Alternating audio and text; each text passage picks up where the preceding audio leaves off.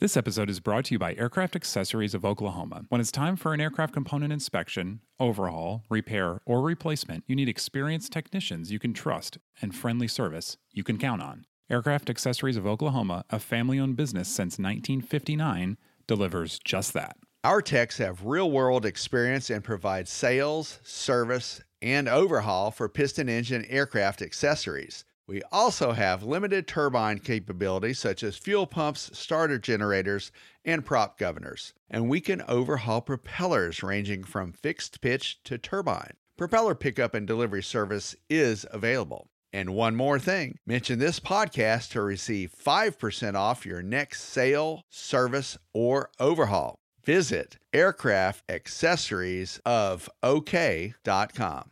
This podcast is sponsored by Genesis Aerosystems, a Moog company and leading provider of autopilots for rotor and fixed wing aircraft. The Genesis STEC 5000 is the latest digital autopilot, providing increased safety plus decreased pilot workload. It's being certified for Part 23 and Part 25 retrofit aircraft, such as high performance turboprop and turbine jet aircraft. To learn more about the STEC 5000, visit genesis-aerosystems.com. This week on Hangar Talk, LSA weights could be climbing. Ramp space charting, it's in the works. Also, lots of news coming out of NBAA in Orlando. And we give out some flight experience awards in Frederick, Maryland. All right, David, you ready to do some Hangar Talk? Let's do some Hangar Talk, Ian. From AOPA, your freedom to fly.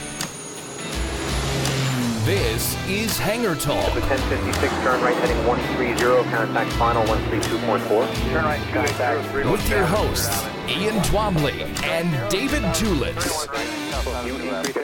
This is Hangar Talk.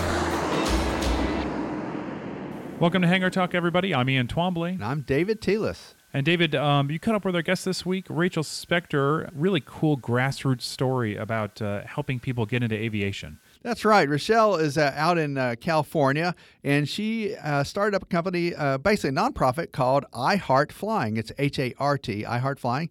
And the cool thing, Ian, is that she's giving back to aviation by raising money for scholarships and producing several new pilots. That's great. Okay, we'll hear from her later. Uh, let's get started on the news. There's lots to go over this week because probably because of NBAA, that's going to expand us a little bit. But I want to talk first about LSA. We're going to go all the way to the other end of the spectrum there. The light end of the spectrum. Yeah, that's right. The weight limits. Um, you may have heard this news.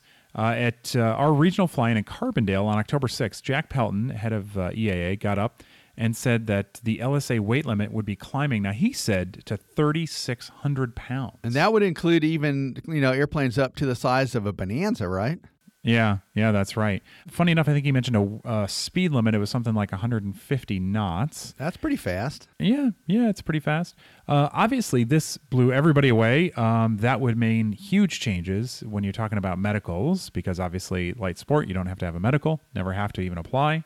But we found out a little bit later that it might not necessarily be what it seems. It sounds like there's still some details to be worked out, but uh, gosh, Ian, everyone's so excited to hear that there might even be any kind of changes on the horizon for LSA. That could that could bring a lot more people back to flying. Yeah, yeah, absolutely. So, um, a little bit of the scoop is that uh, AOPA works on the ASTM committee, uh, among a number of other organizations. And they've been working on this for a long time. And a lot of this stuff, of course, happens in the background. And there isn't much to say publicly until really some action starts to take place. But we've been working this for years, really, trying to increase the weight limit to something a little more, you know, 152, 172, uh, yeah. light single kind of range. Something that would be normal Yeah. for someone to, to grab a, a couple of people and go somewhere. Because right now it's 1,320 pounds for a light sport aircraft or 1,430 pounds for something that's got float and, you know, and uh, gear like an amphibious aircraft. Yeah, right, right. So um, EA apparently also kind of been working this um, outside of the committee uh, a little bit on their own, and um, I think the bottom line is what people can can take away from the announcement is that there is some movement on LSA. The organizations are working it. The details of what those are going to be, we just really just don't know yet. But um, I think in the next, you know, uh, I would say midterm, we should we should see some movement there. And the other thing to uh, keep in mind is that and the reason why a lot of folks are, are excited is that you know that's uh, with the LSA, you know, the requirements for pilot requirements that does help people enter aviation a little bit quicker than with a private pilot certificate. Yeah, yeah, that's right. Absolutely, that that's a great point. Very good point. Something else uh, that's that's going to help pilots. Now, this is a little bit in the weeds, and it's stuff that we don't normally talk about a lot. But charting, AOPA has been working with uh, the FAA and other or aviation organizations to uh, get more information on charts and specifically public ramps where you wouldn't have to go through an FBO. Right. And so that would help us again save some money because as a pilot, you know, maybe you're just dropping someone off, you're just picking someone up, or, you know, maybe you already have fuel on your aircraft. And you don't really necessarily need to, to get it from the FBO or, or anywhere else. So it would help us to know where can we park where we're not going to run afoul of any kind of landing fees or any other fees like that. Yeah, that's right. You know, you go to a big airport, they say, "Oh, which FBO are you parking at?" And um, you know, you just sort of have to pick one if you haven't done your research ahead of time. But this would allow you to say something like, "Oh, I'm going to the transient ramp." Exactly. And um, yeah, you park at the ramp. Uh, you park yourself because you can, of course. Um, you don't really need any fuel or anything. Maybe you're dropping somebody off, and there'd be uh, hopefully some access to the street and um, you know you'd be able to just uh, fire up and, and take back off again from there. That's right. And so, like the diagram for Waukegan uh, National Airport that we have uh, posted online, it shows uh, transient parking and is labeled, but not very many of these charts are labeled as such. And it could be very confusing to someone who's not from the area. In fact, I would say if you're, you know, being a transient pilot coming through, you're probably not going to know where to park in the first place. Mm-hmm. You know, where where the FBO parking is preferred or where transient parking is. So having a label on the map will help folks like me that are flying through know exactly where to go. Yeah. So another one of these kind of things that we work in the background that a lot of people don't hear about is um, there's something the FAA convenes twice a year called the Aeronautical Charting Forum. And this is a user group. Uh, military, Jeppesen, uh, airlines sometimes come. Uh, AOPA goes to this regularly. And at the April meeting, uh, AOPA put forward a proposal to standardize uh, these ramps to make it obvious to pilots where they need to go. And so the FAA is currently looking into that. And um, we, uh, we hope we'll see more on it soon. I think that's good. It's moving in the right direction. I think that'll be helpful. And we'll stay tuned, obviously, to see what happens with that. And um, you know, I think I think it's helpful to me, helpful to you, helpful to anyone coming through or or not familiar with the area. Yeah, definitely. Okay, hey, so let's get on to NBAA. Uh, lots going on there this week as we're recording. Boy, I tell you, that's a that's a happening place, man. I wish I was there right now. it is, yeah. Not a lot was expected prior to the show, but a couple of big announcements. Let's start a little bit before the show. Some, we'll call it, you know, maybe not totally unexpected, but definitely some bad news, um, and that's that One Aviation, which is that conglomerate of Kestrel and Eclipse, um, they filed for Chapter 11 bankruptcy. So now uh, that was not a huge surprise, though, was it, Ian? And there is a um, it's an Albuquerque, New Mexico-based company, but I mean we've all heard of the mm-hmm. um, the Eclipse. That was a super cool airplane. Yeah. And Kestrel and Alan Klapmeier, you know, one of the one of the brothers with Dale that started Cirrus. Yeah, that's right. Yeah, not totally unexpected. There, we had heard there were some problems with them paying rent at Albuquerque and um, maybe some other places. So yeah, it's uh, it's not great. But they say this will allow them to restructure, and they will continue to operate during uh, during the bankruptcy proceedings. So you should still be able to get support for your Eclipse, uh, yeah, uh, which is great. Well, there are a few of those Eclipses out there, and they are slick looking little jets, man. I tell you. Yeah, they're very cool. Very cool. So we we wish them the best. Yeah, we we do, and and and we should let our podcast listeners know that One Aviation is going to continue to develop the EA 700 jet while providing that maintenance. So they're moving ahead a little bit, even on that other front as well. Oh, that's a good point. Good point. So at the show, the thing that the big news that really kicked it off uh, was Embraer, and this this one this one was a surprise. Yeah, you know, uh, Tom Horn was down there, and and oh boy, he's got a way with words. I just love the way he writes but he he said that uh, that Embraer uh, kicked it off with two new jets, the midsize Praetor 500, that's P as in Papa, R A E T O R 500, and the super midsize Praetor 600. And you and I were talking about this right before the show. We had to look up what the word Praetor meant. and Yeah. so, and so it alludes to the to um, basically an, an army person, a commander in the ancient Roman Empire. It sounds like it's you know it's a it's a, a show of strength, if you will. I think that's my interpretation Hmm. Okay, of it. that's cool. That's cool. Um, these are loosely based. It's kind of funny. I mean, this one of the reasons this is a surprise is because you know the Legacy 450 and 500. Um, they're relatively new jets, and so They are. We were writing about those guys just like just the past year or so. Yeah, yeah. So to have new ones in roughly the same category um, is unusual, but what this does is apparently boosts range um, big time and makes them a little more competitive, especially with the uh, the Cessna uh, Longitude, the new one that's coming up, and the Gulfstream um, G280. Right. So So yeah, so um, the those two Honeywell 7500 turbofans with 600 6,500 pounds of thrust and 3,250 nautical miles IFR range puts it right in that that same uh, that same range. Exactly, it's what you, you were just alluding to. Yeah, that's very cool. So, you know, one thing that Embraer has been a leader on is fly by wire. And uh, one thing that caught your eye was a way that they're going to use this fly by wire technology to uh, make it a little more comfortable for the passengers. Yeah, I was thinking about this, Ian. And so they have a turbulence reduction technology feature that's going to add, be added to the Praetor's operating system software, and it automatically activates when a gust or another load descends, and it triggers the ailerons to make corrective deflections and uh, relieve some of that high wing loading. And so, what I was wondering about, you know, for me, uh, I just rented a car recently that had that sort of that drive lane change feature in it. It kind of nudged you when you were going a little too far left, a little too far right. Have you have you had that experience yet? Um, I've seen the ones that warn you, but I haven't been nudged. So it warn you it'll it'll warn you with an audible or in a visual warning. But I, I had uh, God, I can't remember the make of the car. It might have been a Toyota. It kind of nudged the car back into the lane. Wow. Uh, which is kind of cool. I mean for safety. That is cool. But I could see that that's sort of the that sort of dovetails with what uh, Embraer is trying to do with this turbulence reduction software technology, and I I think that could be cool because it would stabilize the ride and make it a lot smoother for everybody. Plus, technically reducing that wing loading, that's a good thing. Yeah.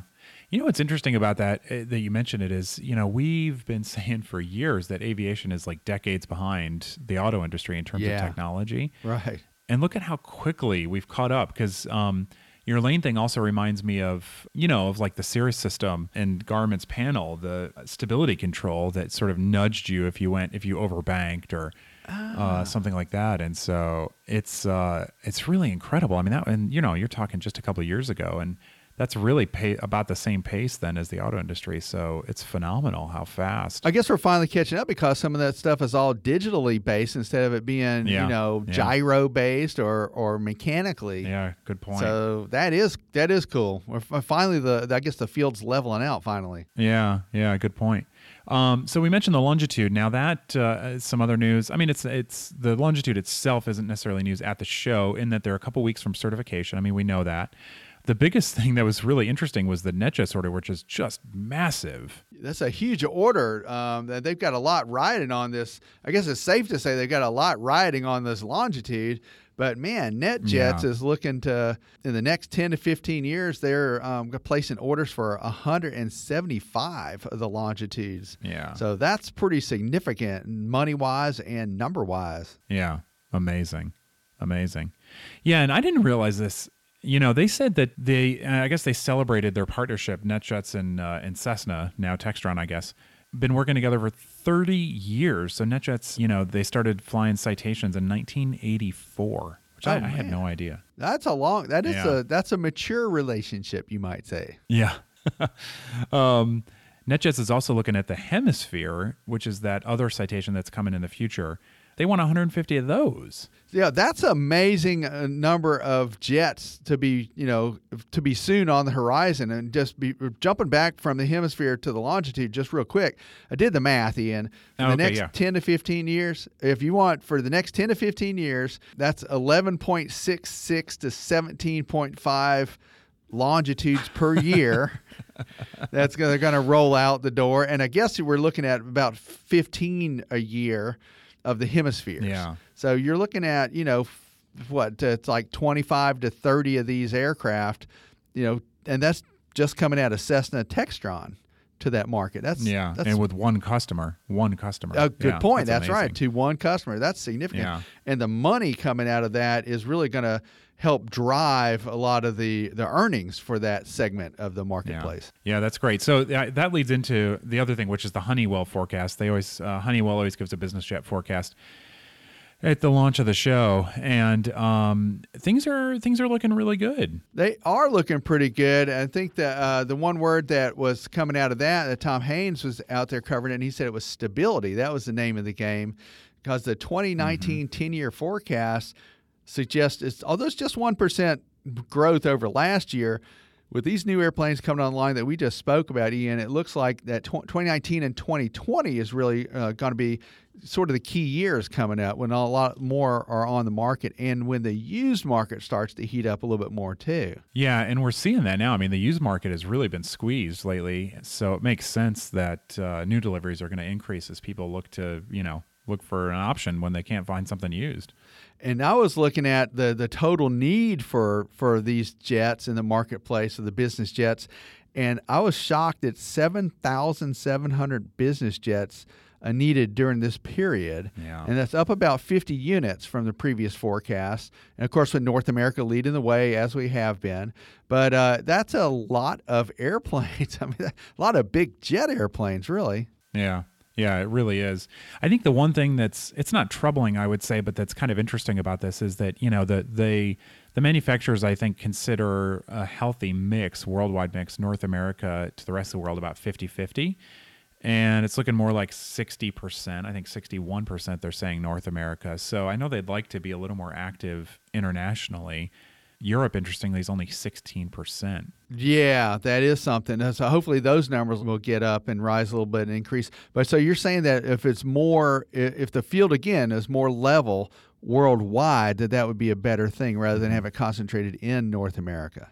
Yeah, I think typically they like to see about 50 50. I don't know that it, you know, it's like a hard number that they feel like they really strive for, but that's traditionally been kind of a healthy mix. Well, that's interesting, and I tell you what, I, I was just recently uh, in a little a little business jet with uh, with Greg uh, Greg Geider, and that was the trip that we took out to um, Vernal, Utah, for the veterans. That we'll hear a little bit more about in the next month or so.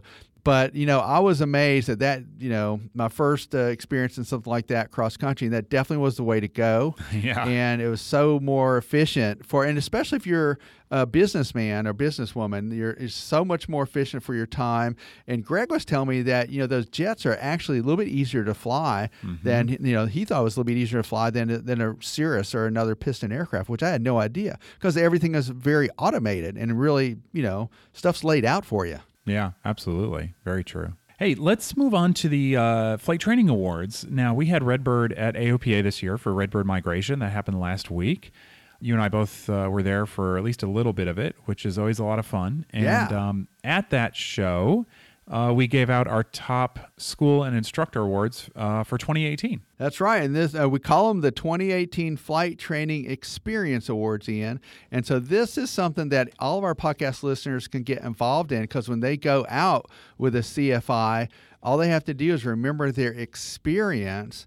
And then when the time is right for the survey to open up again, just reply on the survey of, of their positive experience. Hopefully, it'll be a positive one, and um, and that way they could give their instructor a little bit of a pat on the back or the flight school especially. And uh, what we do with that information, Ian, as you know, is that we try to make AOPA has an initiative to try to make flight training a lot more fun, a lot more inclusive, and a, and a little bit more standardized if we could, just to sort of kind of know what people are doing and throw some good ideas out there, the ideas that are working. Yeah. And so we had uh, regional winners um, that we'll go over in a minute. We had the best CFI winners, and uh, it was awesome. And I, you know, I got a chance to report on it and uh, get a few photos and meet some of the folks. And uh, you know, first of all, I'd like to say congratulations to all of the people that were involved. And you, you knew some of them too. I know, right? Yeah, yeah. And we got to see a lot of past winners at the show, which was great. Folks who come down because they're celebrated because they're still top tiers, you know, top tier schools and instructors. And yeah, it's a really it, the event is amazing. It's um, the energy at migration is is really fantastic. I mean, the instructors are and the school owners, you know, they're pumped. Um, they engage in these like team building activities that they get really excited about, and um, it's uh, it's a really cool event. And to see such a high caliber of schools and instructors in one location is really uh, it's uh, it's honestly it's the only place that happens. It's very cool the energy was really uh, amazing, and there was it was boundless energy. We had people that were really excited. I would say they were re-energized. Yeah, really, and they're going to bring that they're going to bring that back to their students. Yeah. So so I'll go ahead. Let me go ahead and let our podcast listeners know who won. Um, it might not be a surprise to them, but uh, but Take Flight out of uh, Montgomery, New York. Now that's up in Orange County, it's just outside of New York City. Mm-hmm. Ryan um, Ryan Mayo and uh, and Chris Gr- uh, Grassley, who I've talked to before, uh, they use a lot of Diamond aircrafts. Well, they won the top flight school this year. So congratulations to those guys. Yeah. And that's pretty cool stuff. What folks wrote in and said was that that these guys really were at the top of the game because they made the the flight school feel like home. And uh, in fact, uh, some of the instructors e- even included their students in on lunch plans and other activities. Yeah. Uh, you know, while they were waiting around in between flights, and I think that is a welcoming feeling that makes you feel like you're part of the community and part of the environment. So yeah, that was yeah, fantastic. yeah. Community's huge at flight schools. People underestimate it, but community establishing a community at a flight school is a major, major uh, driver of success for students. So that's right. That's great to hear. That's right. And our best CFI of the year, uh, who hails out a little bit west of uh, windy Chicago, is a Gold Seal flight instructor, Mike Bawinga. And he's out of Blue Sky uh, Aviation, mm-hmm. and that is in Lake, if I can get it out, it's in Lake in the Hills Airport near Chicago. Yeah. Blue Skies is a repeat winner, just like Take Flight yeah. is. But Mike is the first time winner for this. And uh, he was excited. Uh, I don't know if you did you, I'm not trying to put you on the spot. Did you get a chance to talk to him at all? I have not talked to Mike yet. No. No. So so I was trying to be sneaky and uh, went and chatted him up a little bit while he was at the migration because you know the awards are a big mm-hmm. secret until we mm-hmm. give them out, and uh, and so he was participating in one of the Redbird challenges, which I know you have done in the past, right? Yeah. And they always they throw something weird at you. Now, one year y'all y'all were doing something with cheese Whiz one year. What was that? it was a video. You had to create a video, and Cheese Whiz had to be in the video that was but pretty bizarre. And I forgot what y'all did last year. I, I, wanted to say it was charades or something in tuxedos or something. I can't quite even remember. No, uh, no.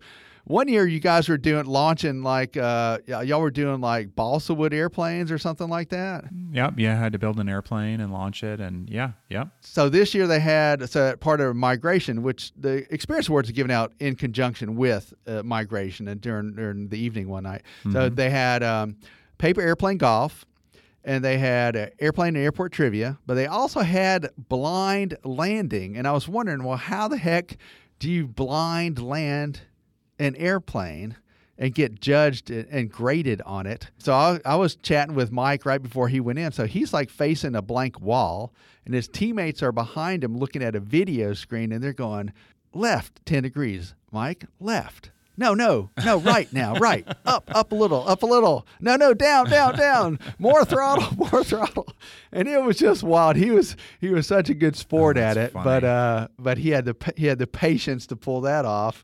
And my kudos to him. He was just a great guy, and and I mean, it's awesome to see everyone participate in that. And his, you know, he said that his students ended up being his friends because he figured they all had a, a connection one way or another, and he had a connection with his teammates too. So I thought that was pretty cool. Yeah, that's great. Very cool. You, know, you want me to run down the uh, the regional regional best school winners real quick? Yeah, yeah. Let's hear the rest of them. All right, we'll go uh, regional best school winners.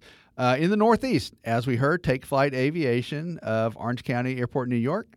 And in the Southeast, Mill 2 ATP of Wayne Executive Jetport in North Carolina. In the Midwest, Blue Skies Flying Services and Pilot Shop in Lake of the Hills Airport in Illinois. In the Southwest, Chandler Air Services of Chandler Municipal Airport in Arizona. And in the West, San Carlos Flight Center of San Carlos Airport, California. Now, do any of those names ring a bell? Yeah, absolutely. Of course. Yeah. Yeah, absolutely. They're they're the top echelons that we always get, you know, pretty good reports out of out of several of these yep. schools. I've heard of them. That's right.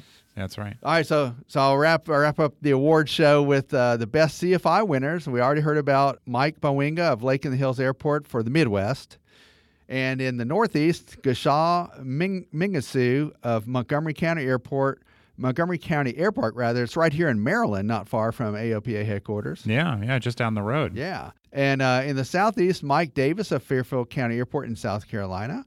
In the Southwest, Brian Schultz of Lake Havasu City Airport in Arizona. And in the West, and I spoke to her, Carol Bennett of John Wayne Airport in California. And uh, she was an awesome guest, and it was so cool to see her here uh, and uh, join a lot of folks. And, and we had just a great turnout. There were, oh, man, let me see if I can get the numbers of how many folks were were surveyed for the awards. One second, let me see if I can find that. So we had um, so we had feedback from 954 flight schools and 1,849 flight instructors who were reviewed by their customers. Fantastic. That's great. And the award, it's, it's isn't that wild? yeah. And um, and the awards were chosen for standout schools and instructors with at least five independent reviews and consistently superior ratings. Very cool. So Very cool. Yeah, so that's saying that's saying a lot. Yeah. All right, cool. All right, there you have the rundown, and uh, congrats to all the winners and everyone else who participated. Yeah, congrats to them. Hey, so moving on to our last story. Uh, congrats to you, airplane owner, because if you haven't upgraded your airplane to ADSB yet, you uh, your procrastination will be rewarded, and the because the FAA has reopened the ADSB rebate window. So that ADSB $500 rebate that we had last year is officially open again and available. Timing is everything, Ian. Yeah. I like, uh, as a procrastinator myself, I appreciate this gesture from the FAA. Basically, what's happening is the FAA is going to spend the rest of the money that was not spent in the last rebate. And uh, it will be open from now until October 11th, 2019, or until the money is gone. Oh man. So, yeah. So you don't want to be you don't want to procrastinate too much longer. Too because much. when the money's right. gone, it might be all gone. It's gone, yeah.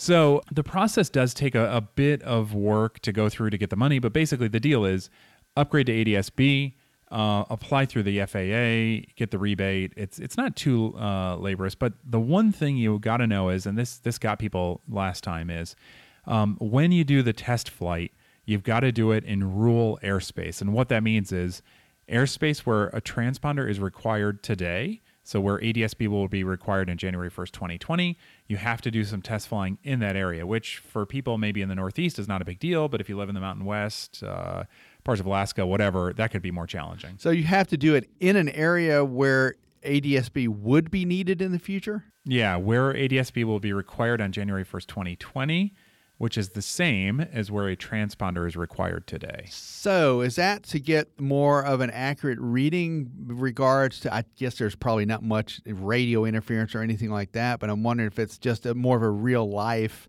you know, real world scenario. Well, it's a great question actually because you know ADSB is in many more places than where so the ground stations cover much more area than where the rule requires the airplane to have ADSB. Uh-huh. So what people are thinking is that now this hasn't been confirmed, so it's just speculation. But what people are thinking is the FAA was just trying to incentivize people who were in rule airspace, and so therefore made it mandatory that you had to do the test in rule airspace. Okay, gotcha. So yeah, kind of interesting. So there's five steps you got to go through. Make sure you do all the five steps. Yeah, yeah. So there's some steps. Make sure, yeah, you follow it, and uh, you'll get your 500 bucks. I like which is pretty nice considering you got to equip anyway. January 1st, 2020 is what, 15 months away? I know it's coming up fast. yep. So hey, speaking of free money, our guest Rochelle. So Rochelle Spector of I Heart Flying, it's H A R T, I Heart Flying. She is going to tell us how she met a fundraising challenge in donations and surpassed that and gave out flight training awards to numerous folks. Let's hear from Rochelle.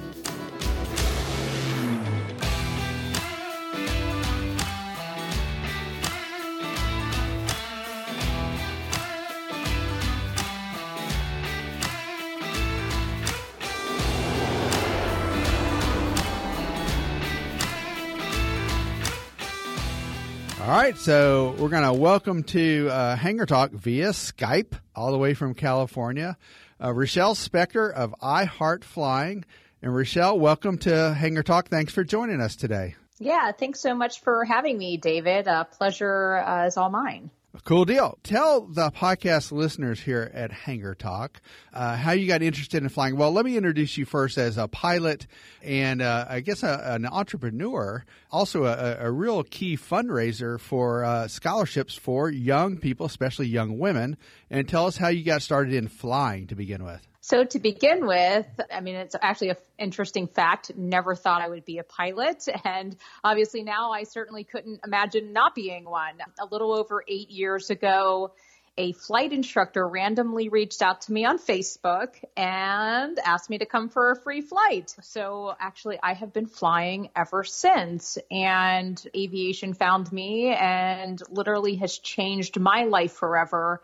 And, you know, I'm just so humbled to be in a position to be able to pay that same gift forward and help change other people's lives. You know, that's what I thought. I thought that it was um, that when you got an idea for um, the scholarships, that it was sort of to, to, pay things forward a little bit. And like a lot of us, you know, want to do, we want to do something good with our aviation training and with our pilot certificates. So you got a scholarship now. Where did that come from? Give us a little bit more detail on how that came about. So I did all of my initial training out of Van Nuys, and there used to be a company called Van Nuys Flight Center, and uh, my old flight instructor, his name was Bill Monty, and they offered me a scholarship to do my whole private pilot's license for free. And back then, aviation for me was just a method of transportation. And it was interesting just because I, I know they wanted to get more women involved in aviation. But, you know, I would probably say within the past four years is when I really got bitten by the aviation bug. And, you know, I'm sure everybody that understands that term knows that it doesn't matter who you're around. You can talk about aviation morning, noon, and night. Sure. And are super excited about it. And that's what I'm really trying to do is, you know, ignite that magic for flight and, you know, get people, everyone excited about aviation again. Well, I, I agree with you. And I think that um, one of the things that you guys are doing, and we're trying to do the same thing at AOPA, is, you know, to get a lot of young people interested in aviation.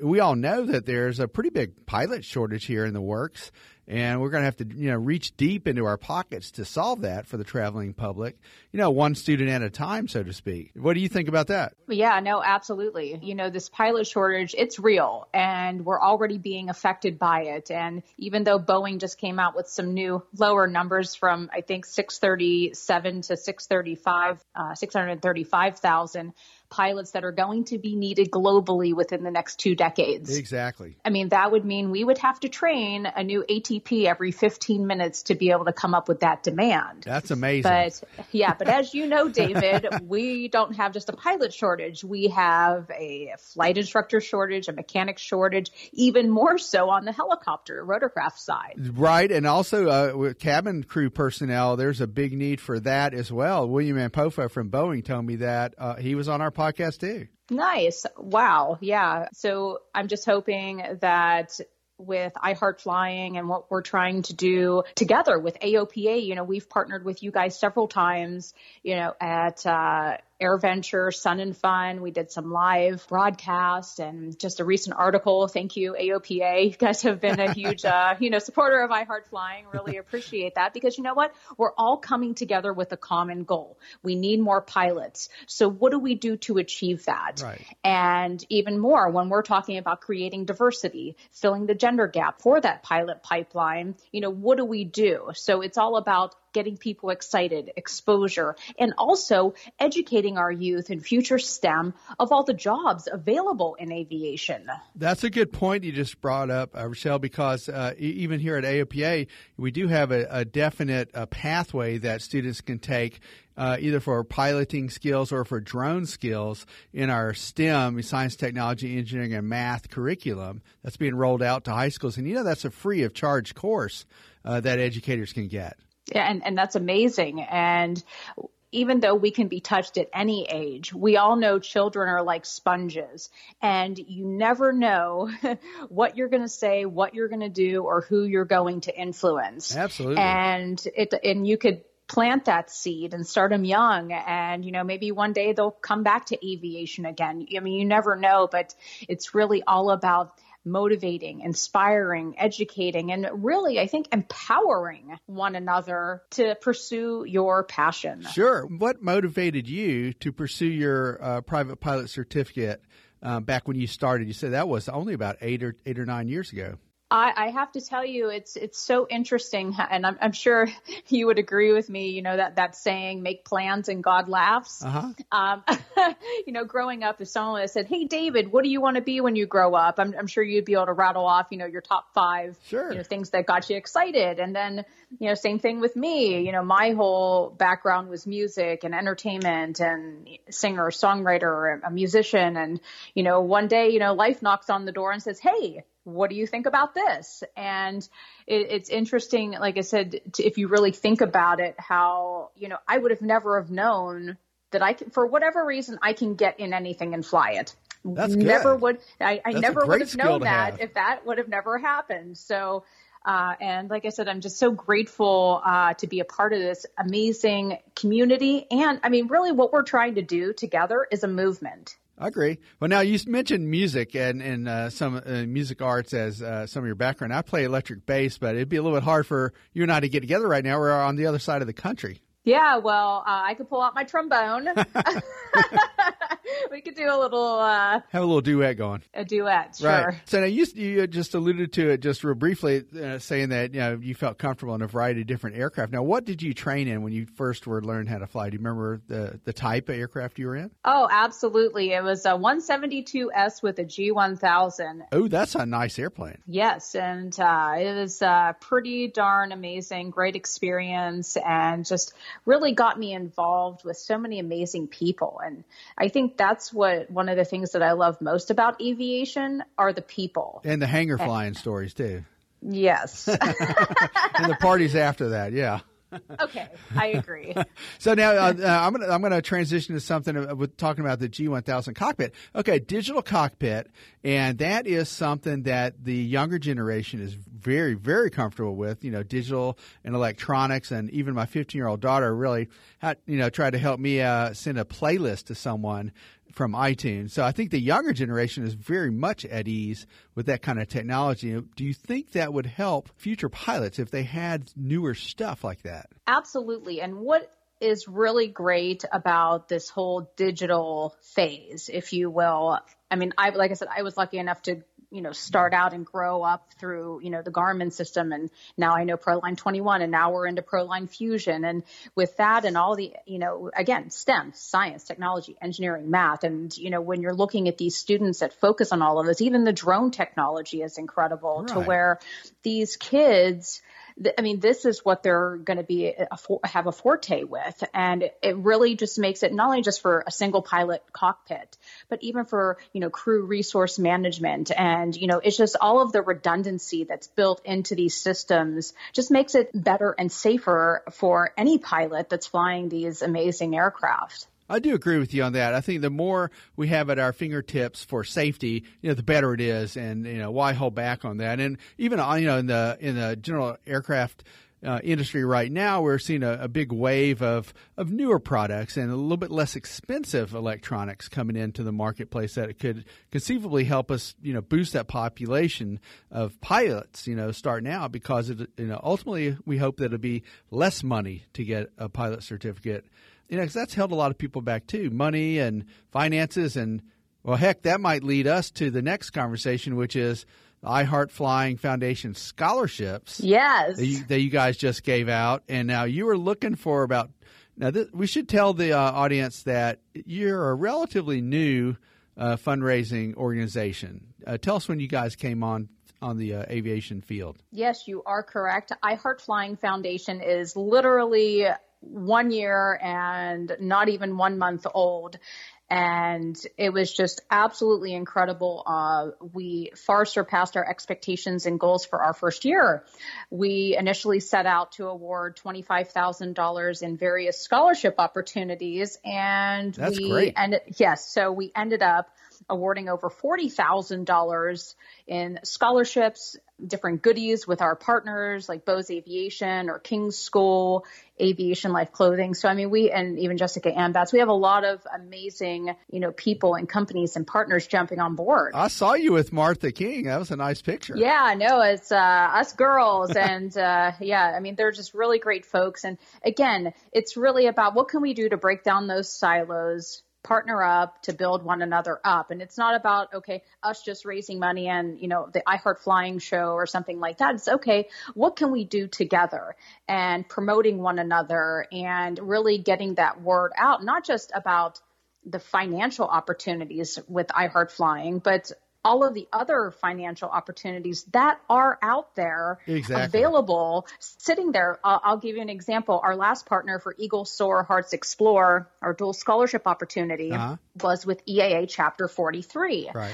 And this is very typical. Uh, nobody really had heard about their chapter. And, you know, when I met Eric and Tyler, um, Tyler's an F 35 pilot out of Hill Air Force Base, and Eric is also an established pilot out of uh, Denver they said, look, we're sitting on all of this money and we can't even give it away. Well, people didn't know about it probably. Yeah. So this is just another example of, okay, there's a ton of money out there. You just need to know where to look. Right. I agree. I, I write, I write a little scholarship tease every week for our flight training audience. And, uh, I mean, every week there's a new one I'll, I'll highlight and it, it runs the gamut from, uh, agricultural aviation associations through the EAA, which you know they have a lot.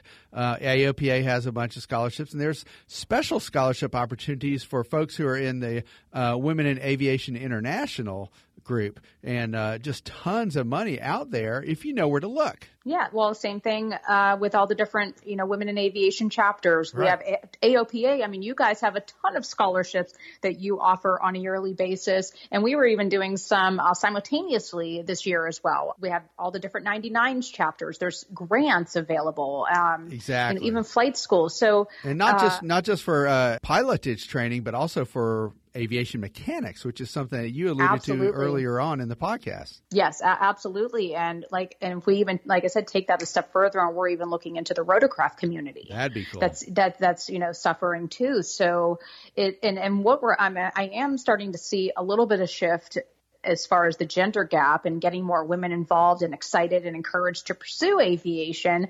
But we need just as many men behind us as women. So again, this is all about a team effort. Right. Now, what about the drone deal? Now, I, I kind of like flying drones a little bit. I'm, I've got a visual background, so I like the photography and the videography aspect of it.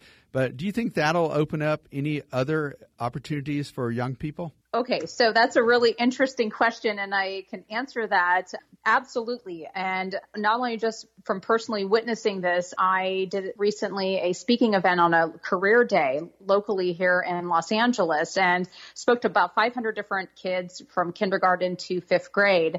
And do you know, I, I actually introduced drones into uh, my uh, PowerPoint presentation. And do you know, every single kid from kindergarten up knew the make, model, name of the, knew what a drone was. So absolutely, especially with, you know, this technology boom and the millennials, and this is what they're, I mean, our future is working on. That's so pretty cool. absolutely. Yeah. Now that it does take a little dent out of the helicopter market as a visual journalist from way back in the newspaper world. We used to rent helicopters after natural disasters and things like that. But you know, ultimately, uh, it is actually a little safer sometimes to use a drone for some of these power line inspections and things uh, of that nature, where it's really it's pretty unsafe for a helicopter pilot to to do that kind of thing. So in a way, it could help both sides of the spectrum, both the uh, manned and the unmanned aviation world. I think. Well, sure. And if we're looking at increasing, you know, job opportunities, that just puts in a whole nother area where people can find a job exactly career opportunities. Well, uh, speaking of which, uh, a little segue here. Now, give us a little bit of background on your flight training experience. I saw a picture of you. It looked like you're in the left seat of a Cessna Mustang. So, uh, how far out do your ratings go, and how much catching up do I need to do? Okay, so I fly single engine, multi engine piston aircraft, jets, helicopters, some military aircraft. Um, I've just started doing some aerobatic training. Uh-huh.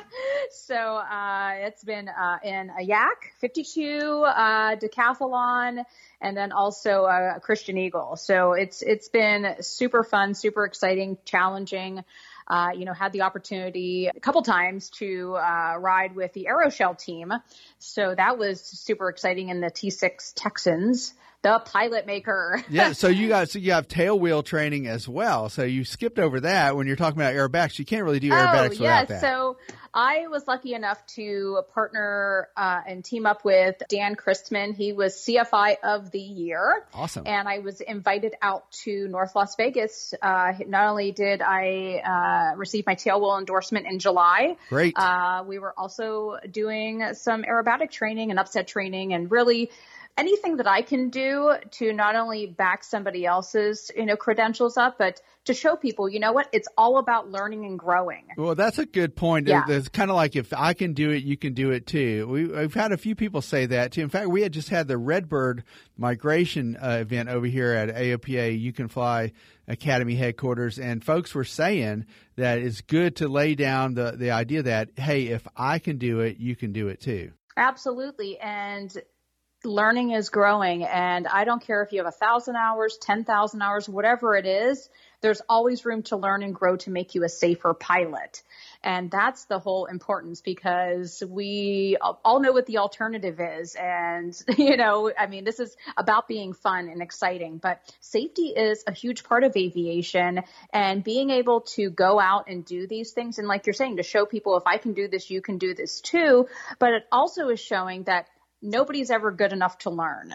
Right. I got, I got, well, learning is a key thing in and of itself. And I like aviation because it does open my mind to different skills. And I feel like I'm always learning. I think John and Martha King said it the first time that a good aviator is always learning. Yes. So now, um, before we uh, move too far down the road, I want folks to know that they could find your organization at www.iheartflying.org, and it's heart H A R T flying.org. Now, how did you come up with that name? So my whole theme for flying has been pink and hearts, and I wanted something a little bit different. I didn't want to be directly associated with certain other, uh, you know, companies or organizations, and everybody is about, you know, making things shorter and easily, more easily accessible. So I said, okay, how about doing something a little different? And again, pink and hearts and happy and getting people excited, you know, about aviation, and that's what this is about. And even, you know, my I have a Columbia 400, and that's the whole whole theme of that. And it's just been so much fun. And whether people are smiling or waving or it's an introduction or something to talk about, it's definitely a conversation starter, which is good because you never know who you're going to meet and who you're going to influence. Absolutely. Well, that Columbia aircraft is a very pretty aircraft, and the paint scheme is truly outstanding. It's definitely an attention getter, I would imagine, wherever you go. Yes, thank you. And I always say I wear my heart on my plane.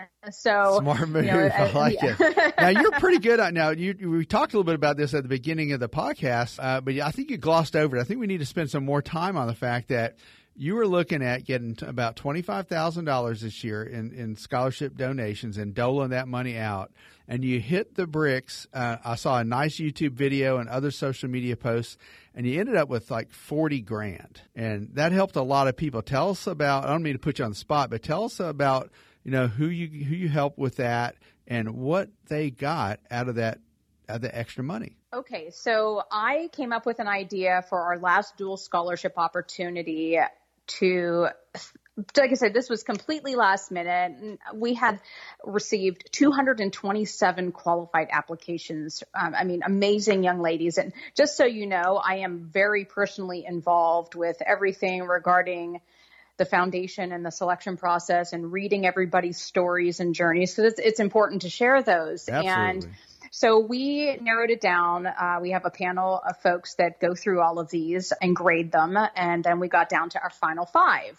Okay. And what we asked the final five or four or our finalists is to provide us a submission video telling us a little bit more about themselves, why they think they should be our recipient, and how they've you know faced a challenge or adversity and followed through. And yeah, so I we were just so impressed with our final five young ladies, and I was just fi- I was finding it very hard to only just give away one scholarship. Gotcha. so at the last minute, I decided to launch a three day urgent donation challenge, and I said that I would match any donation received up to five thousand dollars out of my own pocket, so we can award not one, but we were going to award four. Yeah. And what was super exciting about we had so many people step up and donate and you know share this information that I was able to award all five Fantastic. young ladies a scholarship. So we actually between our partners this year awarded 10 scholarships, I believe 9 to female and uh, one male. Wow, that's awesome. Yes. So it was super exciting. Even our partner EAA Chapter 43, not only did they receive another large donation, but they were actually able to offer two scholarships. They um, had a, a, silent donor come in to offer a second one to a uh, male and female. So it was just absolutely outstanding to show you know the su- love and support that we have. And these and these folks will soon become ambassadors for aviation and also for iHeart Flying and scholarships. We hope. Yes, absolutely. And I'm actually coming up on my um, one year anniversary from my very first scholarship I gave out to my first recipient uh, in December. So uh, yeah, it's it's it's been a very humbling experience, and wow, to be able to do this and give back and help others, you know, pursue their passion in aviation it's pretty incredible. It is. It is. And we appreciate you doing everything you're doing for the young people and for folks trying to get into aviation. And I know you're very busy right now as we record the podcast via Skype. You're scrambling to get ready for the NBAA show, which is back on the East Coast near where I am, and um, and you're scrambling to do that. So thinking about what uh, folks might be able to do to get other people started in aviation, what you know, could you come up with one or two tips uh, that would help folks kind of really, or you know, people that are pilots? You know, what do you suggest that we do to get more people interested? You know what? It's all about exposure and talking and really sharing your story and your journey because not one of our journeys is the same and that's what makes us unique and special and you never know one what someone's going through and two what you can say about yourself in your journey that may influence somebody to make a change in their life so whether it's posting your flying content or blogging or writing, you know, about your journey through any social media outlet or whenever you're anywhere, you know, talking to people and saying, Hey, I'm a pilot or Hey, I'm a aircraft mechanic. And wow, have you ever thought about doing this or going to outreach events or air shows or, you know, wherever you are? I mean, you could even go to a local coffee shop and strike up a conversation and I don't think I have met one person or one kid that doesn't light up when I say I'm a pilot. That's yeah, totally yeah. true. I agree. I think it's a neat thing, and you know, and actually, you know, when I get onto a, a, a you know a commercial jet when I'm going to different assignments for AOPA, I usually poke my head in the cockpit and talk to people, and they find out I'm with AOPA, they'll go, "Oh yeah, man, I learned how to fly in general aviation airplanes," and you know, to me, that's a real inspiring because I see where they are now, and uh, I, I just think it's a cool thing. I wish I would have known back in the day, you know, how important and how cool aviation would have been as a career. I would have got started way sooner. No, I, and it is. It's it's it's just. I mean, we're so lucky to i mean I, if, if regardless of all the aerodynamic factors that you know make that aircraft get off the ground it's magic. Eh, it is. It's magic. And it's the closest thing to freedom or being a bird, you know, that we can actually feel and be and witness. And to be able to do that yourself, like, I, I got to tell you, every time I go to take off, my heart skips a beat. It's like, it's like the first time every time. And I, I think to myself, wow, I am doing this. And it doesn't matter what I'm flying. We, we all have to be a beginner at something. And I don't care if you're in a 150, a 172, or you're flying a, you know, 787 Dreamliner, which actually really cool. I met a gal, a first captain female uh, on Instagram last week uh, that fly, it's a captain for a 787. So I was actually very, super impressed, and several other several other gals that uh, captain a 747, and I'm like, wow, now that's really the queen of the skies. Um, True. So yeah, so it's it, it's like I said, it's, it's magic, and for us to be a part of this magic in any capacity, it's pretty pretty uh, special. It is, it is, and uh, and uh, speaking of uh, special, we want to uh, spread the word again. The people they could find you online at ihartflying.org, h a r t flying.org, and uh, if folks want to see you in person, are you, you're going to be at the NBAA show, the Business Aircraft Association show.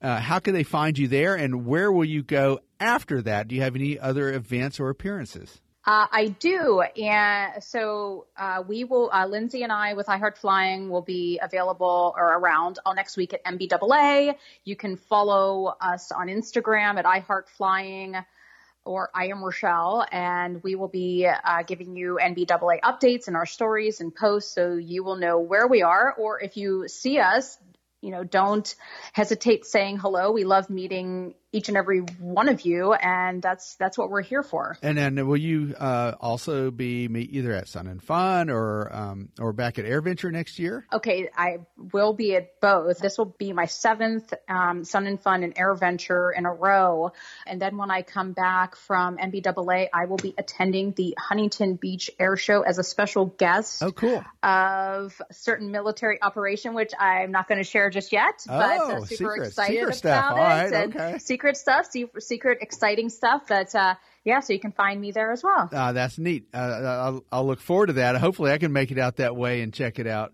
Uh, well, we really appreciate it very much, Rochelle. I know you are real busy. We appreciate what you're doing for young people and for other folks who are trying to get involved into aviation and, and the scholarships were just that was an, an incredible story for me to see and hear about the fact that you raised so much money in such a short time and it helped so many people. We really appreciate that. Any final thoughts?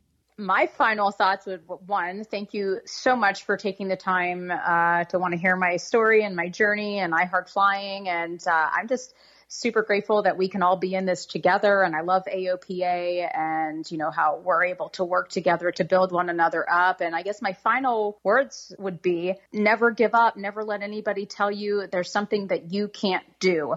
And it's so important in life to pursue your passion and, you know, really making it happen to create your aviation dreams. And I think David said it best, you know, if I can do this, you can do this too. And if you need some extra motivation or inspiration or empowerment, you know, that's what iHeart Flying is here for. And you can find us on the web, our social media, Instagram, Facebook, and don't ever hesitate to reach out to us. Rochelle Spector, we really appreciate you joining us via Skype for a Hangar Talk, and I hope that our paths will cross in person one day soon. Yeah. Thanks again for joining us, and, and uh, blue skies and good flying. All right. Thanks so much, David.